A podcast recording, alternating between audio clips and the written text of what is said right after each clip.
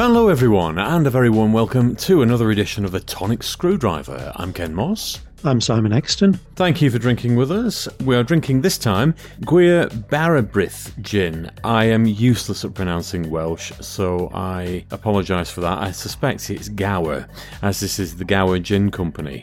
Uh, we've had a couple of those before, haven't we? We have. They did a very nice pine needle one. And there was some rose one, I think. Was it Romanta? I think it was a rosy one, wasn't it? Anyway, we've had those before, and I think we were quietly impressed. Have you got the bottle in front of you? I don't know what the percentage is on this. 43. 43% gin, and the Infobolic says The Gower Gin Company is run by Andrew and Sean Brooks, although at times it feels like Dodge the Distillery Rescue Cat is in charge. A gin blending course at the Ginstitute, Portobello Road, changed their lives. On the journey home, they started wondering if they could make a gin that reflected the beautiful Gower Peninsula where they live. It says where they love. Interesting typo.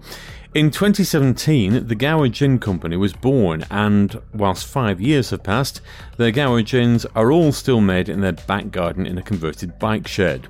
They forage botanicals, and all of their gins are inspired by the landscape and culture of where they live. Sustainability is at the heart of their business, and they distill using green energy. Gower Bara Brith was inspired by Grandma's recipe for the traditional Welsh tea bread, and Grandma's handwriting can be seen on the label. This London dry gin is made with organic soil association alcohol, and the botanicals include Welsh tea soaked vine fruits, fresh citrus, cinnamon, nutmeg, and ginger. They use a 36 hour cold maceration process, which is a low energy method of extracting the flavour before distillation. The gin is then cut with Welsh water purified by a reverse osmosis process. Zesty orange and cinnamon spice, fruity wafts of raisins and sultanas, and stewed tea with bright juniper and pepper on the finish. right. I was going to say before we started, I thought Bara Brith was actually some sort of loaf, and lo and behold, it is. First things first, Dr. Exton, nasal appraisal. A bit sugary.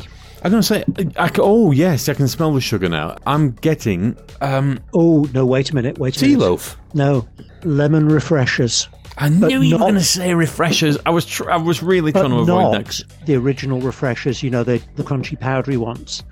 They you mean did chewy a- ones? Refreshers were originally kind of powdery in the same way that Parma Violets are.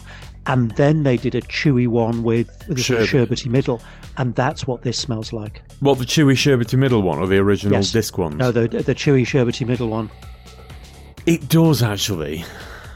I like Anyway, this. eyes down, dive in. Shit. You've collared it now. That's all I can bloody taste. It kind of tastes like them as well, Mm. but stewed with gin. This is lovely. I really like this. It is actually very nice, although I wish you'd not said that because I was, I could smell the tea bread, and now I, I can't taste it. What they're going for, I think, might have been overpowered a little bit by the citrus, but it's certainly not made it unpleasant. This is a really nice gin. Yes, it is a very nice gin, and it's not a citrus gin because there's a lot more going on with it. Hmm. Despite the fact that it's what it reminds me of and what I think it tastes like, I'm being a bit unfair by comparing it to that lemony sweetie because there is a lot more going on in this gin than that. It's really nicely, smoothly blended. It's lovely.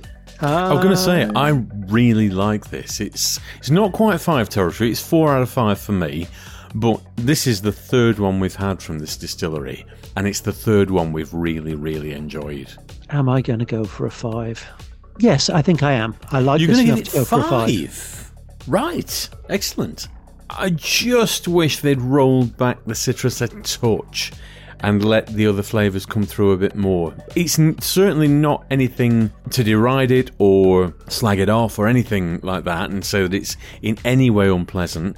Uh, so when we were doing the sniff test, I could get where they were coming from with the tea bread thing. And it unfortunately is just ever so slightly overpowered by the citrus. Rein that back a nudge and get the tea bread flavours out of it.